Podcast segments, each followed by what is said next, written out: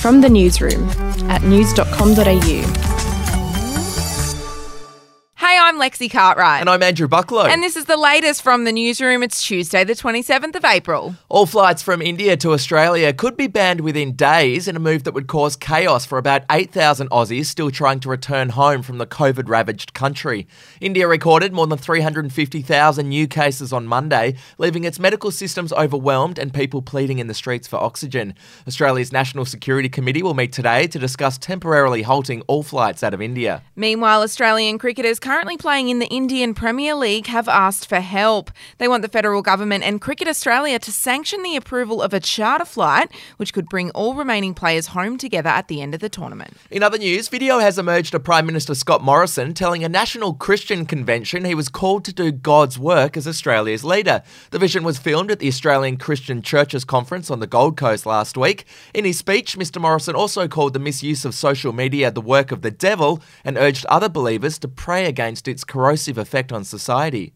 Yeah, sure. It, social media has its virtues and its values and enables us to connect with people in ways we've never had before. Terrific, terrific. But those weapons can also be used by the evil one, and we need to call that out.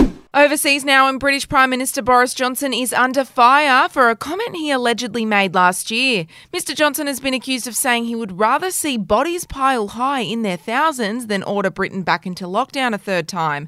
Downing Street has strongly denied he ever said such a thing, describing the claims as just another lie. To sports news now, and Queensland's bid to host the Olympics has taken a giant leap forward, with the federal government offering to pay for half of all the major infrastructure needed. Venues, road, and transport projects will be equally funded by the state and federal governments on the condition that they're jointly owned, funded, and run by an Olympic infrastructure agency set up with full oversight.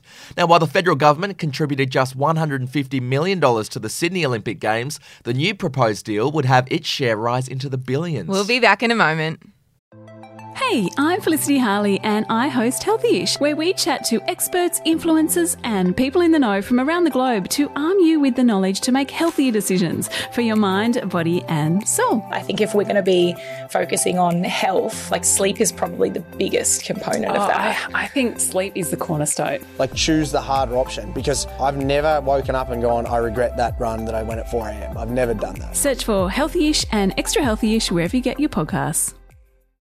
Alrighty to showbiz, and Anthony Hopkins has given a belated acceptance speech on Instagram after taking out the Oscar for Best Actor yesterday. Now, in a huge upset, Hopkins beat out the late Chadwick Boseman, who was tipped to win the award for Ma Black Bottom.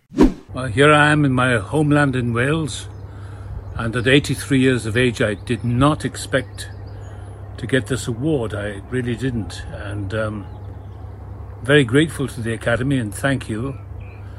And I want to pay tribute to Chadwick Boseman, who's taken from us far too early.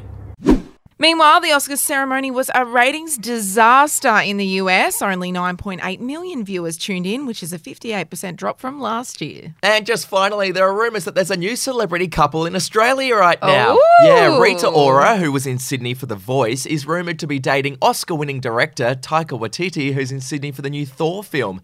Rumours of the romance intensified after Rita posted a photo on Instagram of Taika hugging her from behind. Good on them. I see it. I like that couple. And just a reminder if you want the chance to win $1,000, play our daily news quiz at news.com.au forward slash quiz, and that cash could be yours. That's it from the newsroom. We'll be back in the afternoon. Your update from news.com.au.